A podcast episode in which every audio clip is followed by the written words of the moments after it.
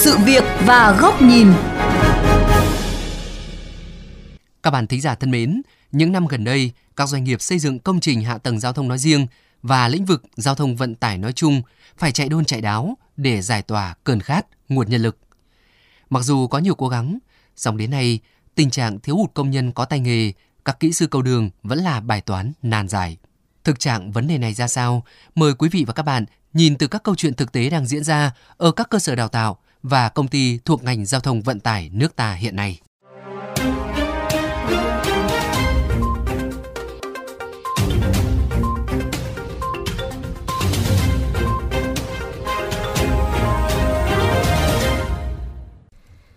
Anh Đỗ Văn Tuấn, một kỹ sư giao thông có thâm niên 20 năm, từng vào Nam ra Bắc gắn bó với nhiều công trình lớn dọc chiều dài đất nước. Tuy nhiên đến năm 2021, anh quyết định từ bỏ công việc về quê hương Hà Nam, xin vào làm việc ở khu công nghiệp Đồng Văn Ba. Kỹ sư tốt nghiệp ngành giao thông ở Đại học Công nghệ Giao thông Vận tải chia sẻ lý do. Giao thông thì rất là tốt, nhưng căn bản là xa gia đình, xa vợ, xa con. Tôi quyết định là chuyển về gần nhà, gần vợ, gần con. đi Xa quá, quanh năm 10 tháng đi xa. Toàn đi làm công trình xa, không được về nhà quá. Cái đồng lương thì nó chung là nó không được cao, mà đi đi về thì đường hết. Mức lương bình quân trước đây một tháng được anh Đỗ Văn Tuấn tiết lộ khoảng 12 triệu đồng, nhưng thông thường chỉ chi trả từng năm một, khi khó khăn sẽ có khoản ứng trước. Mặc dù vậy, đây không phải là mức lương đủ hấp dẫn để hy sinh việc gia đình, tình cảm vợ chồng và sự xa cách con cái. Trong khi đó, công việc anh đang làm cũng gần chục triệu, mà anh được làm gần nhà có điều kiện chăm lo dạy dỗ con cái mình. Dẫu biết chuyển từ làm đúng ngành, đúng nghề, từ lao động trí óc chuyển sang lao động chân tay sẽ nuối tiếc và vất vả hơn, anh Tuấn vẫn chấp nhận. Về một thời gian cũng hụt hẫng, cũng nhớ nghề, nhưng thôi biết làm sao được. Nghề không đường thì toàn đi xa, tìm mình được thì mới có việc, còn dưới này thì giao thông của mình cũng chưa phát triển mấy. Nhiều đêm cũng nằm cần chặt suy nghĩ rồi và giờ đi xa. Ở nhà còn con còn cái nó dạy bảo nó lớn rồi. Đi kiếm đồng tiền mà con cái ở nhà mà sau về nó nó hỏng thì cũng không mua lại được. Tôi quyết định là, là bỏ người cầu đường về đi làm công nhân. Câu chuyện của anh Tuấn không phải cá biệt. Ngay tại khu vực Hà Nội, theo bà Đỗ Thanh Thủy, Phó Tổng Giám đốc Công ty Cổ phần Công trình Giao thông Hà Nội, việc tuyển dụng kỹ sư và công nhân cầu đường gặp rất nhiều khó khăn. Cái đơn giá ấy, định mức bây giờ là càng ngày càng cắt giảm. Trong khi đấy thì các cái giá cả mọi thứ thì đều tăng. Công nhân tuyển suốt ấy, nhưng mà để tuyển được cũng rất là khó đồng lương bây giờ đi làm nhá thì cũng chỉ được 6 7 triệu thôi, trong khi đấy người ta làm tự do thì có khi còn lên tới 10 triệu mà còn không bị khống chế thời gian. Mà cái công nhân làm đường với cả làm cầu này thì cực kỳ vất vả, khói bụi rồi các thứ cho nên bây giờ cực kỳ khó luôn. Bà Đỗ Thanh Thủy nêu quan điểm, một bộ phận giới trẻ hiện nay chuộng các ngành nghề thời thượng có xu hướng hơn như công nghệ thông tin, còn ngành nghề kỹ thuật ít được lựa chọn khi lương không cao, trách nhiệm nhiều, làm việc bất kể ngày đêm. Tương tự, ông Ngọ Trường Nam, Tổng Giám đốc Tập đoàn Đèo Cả cho biết, doanh nghiệp này cũng phải chạy đôn chạy đáo để đi tìm kỹ sư, công nhân trong ngành giao thông vận tải.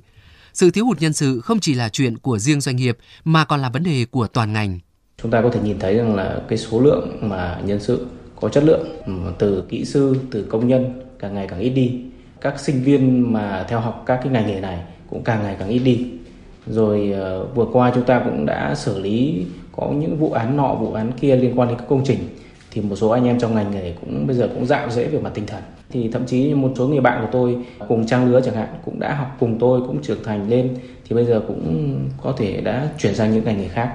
À, có thể là nó có những cái thu nhập và nó có tính uh, trào lưu trong cái thời gian vừa rồi. Ví dụ như là về bất động sản về chứng khoán chẳng hạn.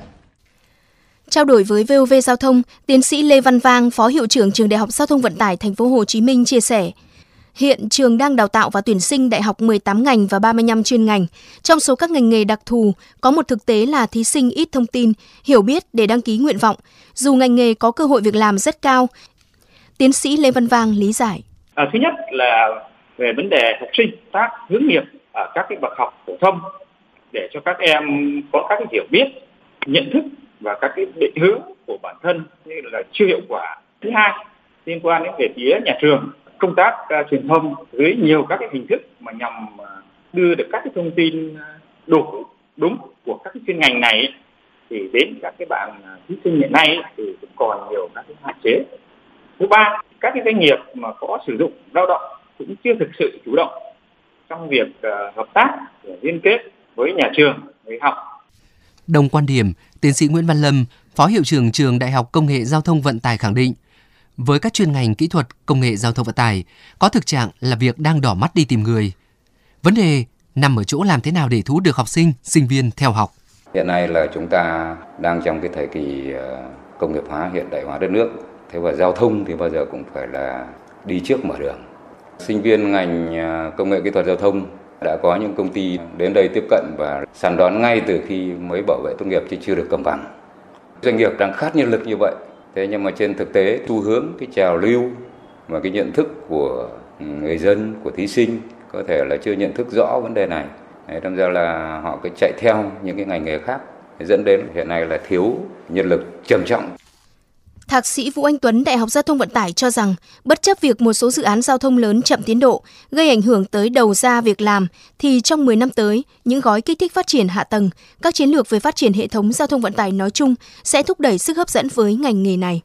Thì tôi nghĩ là ngành giao thông vận tải sẽ có một cái đầu ra nó bùng nổ trong cái giai đoạn 10 năm tới. Cũng giống như hiện nay cái đầu ra của lĩnh vực nào là nó hot và nó tạo ra được cái nguồn việc tốt và thu nhập cao thì đương nhiên đầu vào nó sẽ cạnh tranh và nó nó sẽ thu hút rất là lớn. Quy luật cung cầu mà. Nếu chúng ta có tạo ra một cái nhu cầu uh, bùng nổ về đầu ra thì đương nhiên cái nguồn cung đầu vào nó sẽ thay đổi để thích ứng với sự thay đổi của nhu cầu đó.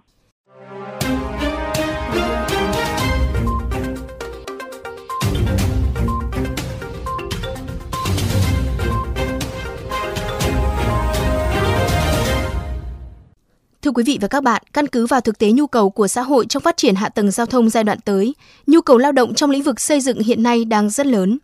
Mặc dù các doanh nghiệp đang trải thảm đỏ để tuyển dụng, thế nhưng vẫn gặp khó bởi sinh viên học ngành giao thông đã ít, mà số người chịu gắn bó với nghề cũng không nhiều. Cần nhìn nhận đúng nguyên nhân của thực trạng này mới có thể đi tìm lời giải.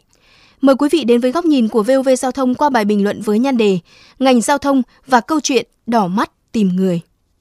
Từ nay đến năm 2025, hàng trăm km đường cao tốc, trong đó ở khu vực đồng bằng sông Cửu Long khoảng 400 km cần xây dựng. Bên cạnh đó, còn nhiều tuyến đường quốc lộ, cầu, đường vành đai cũng cần triển khai theo kế hoạch. Bất chấp một số bê bối trong các dự án trọng điểm làm đường cao tốc, đường sắt đô thị, buýt nhanh, nguồn lực quốc gia đổ vào việc phát triển đường xá, hạ tầng, công trình giao thông trong giai đoạn tới vẫn rất lớn – kéo theo đó là nhu cầu, cơ hội việc làm trong ngành giao thông vận tải là rất nhiều trong tương lai. Vấn đề nằm ở chỗ, các cơ chế đấu thầu, cho vay vốn, tiến độ triển khai, giải ngân các dự án đã đáp ứng được thực tiễn, đã chuyển từ nhu cầu ở dạng tiềm năng sang sự bùng nổ nhu cầu thực tế. Điều kiện việc làm, môi trường sống, văn hóa doanh nghiệp, đãi ngộ, an sinh với người lao động đã thực sự được các công ty chú tâm. Tính bền vững trong chiến lược phát triển và nhu cầu nhân lực ứng với kế hoạch của đơn vị đã được nghiên cứu và dự trù tỉ mỉ. Rất khó để trách học sinh sinh viên thở ơ, thậm chí quay lưng với các ngành nghề về lĩnh vực giao thông vận tải. Họ chưa được tư vấn hướng nghiệp và truyền thông một cách bài bản để biết và hiểu được rằng cơ hội có việc làm tốt với các ngành nghề đặc thù cao hơn hẳn các ngành nghề phổ thông chạy theo xu hướng. Họ cũng khó được tiếp cận đủ gần để hiểu vai trò của bản thân trong tương lai ở các doanh nghiệp thuộc lĩnh vực này, một lĩnh vực có vị trí tiên phong trong công cuộc phát triển kinh tế xã hội của quốc gia. Một lãnh đạo của cơ sở đào tạo ngành giao thông vận tải lớn trong cả nước cũng đã thừa nhận khó khăn của ngành giao thông hiện nay tác động tới sự lựa chọn của người học. Thế nhưng, đất nước nào cũng đều cần cơ sở hạ tầng giao thông, nó là điều kiện cơ bản cho sự phát triển. Do đó, cần quan tâm hơn, hiểu đúng với giá trị của các ngành giao thông vận tải để hiểu và lựa chọn trong việc đăng ký theo học. Không có cách nào khác để kỹ sư công nhân, xây cầu, sửa đường, điều khiển tàu được sánh ngang trong sự lựa chọn của xã hội với các ngành nghề thời thượng khác. Đó là sự vận động của tất cả các khâu trong quá trình từ đào tạo đến tuyển dụng. Các bên liên quan trong ngành, từ ra chính sách đến thực thi dự án. Đến nay, một số dự án đường cao tốc, các cây cầu, công trình giao thông trọng điểm đã do 100% người lao động Việt Nam, nhà thầu và chủ đầu tư Việt Nam triển khai. Điều đó cho thấy tiềm lực và khả năng của lực lượng xây dựng, sản xuất trong nước hoàn toàn đáp ứng được yêu cầu của thị trường. Vấn đề khát nhân lực chất lượng cao cũng phản ánh phần nào nội lực của ngành giao thông vận tải của đất nước đó. Không ai khác, các nhà làm chính sách, các nhà quản lý và đào tạo, các doanh nghiệp trong ngành sẽ là người trả lời và trực tiếp giải bài toán này.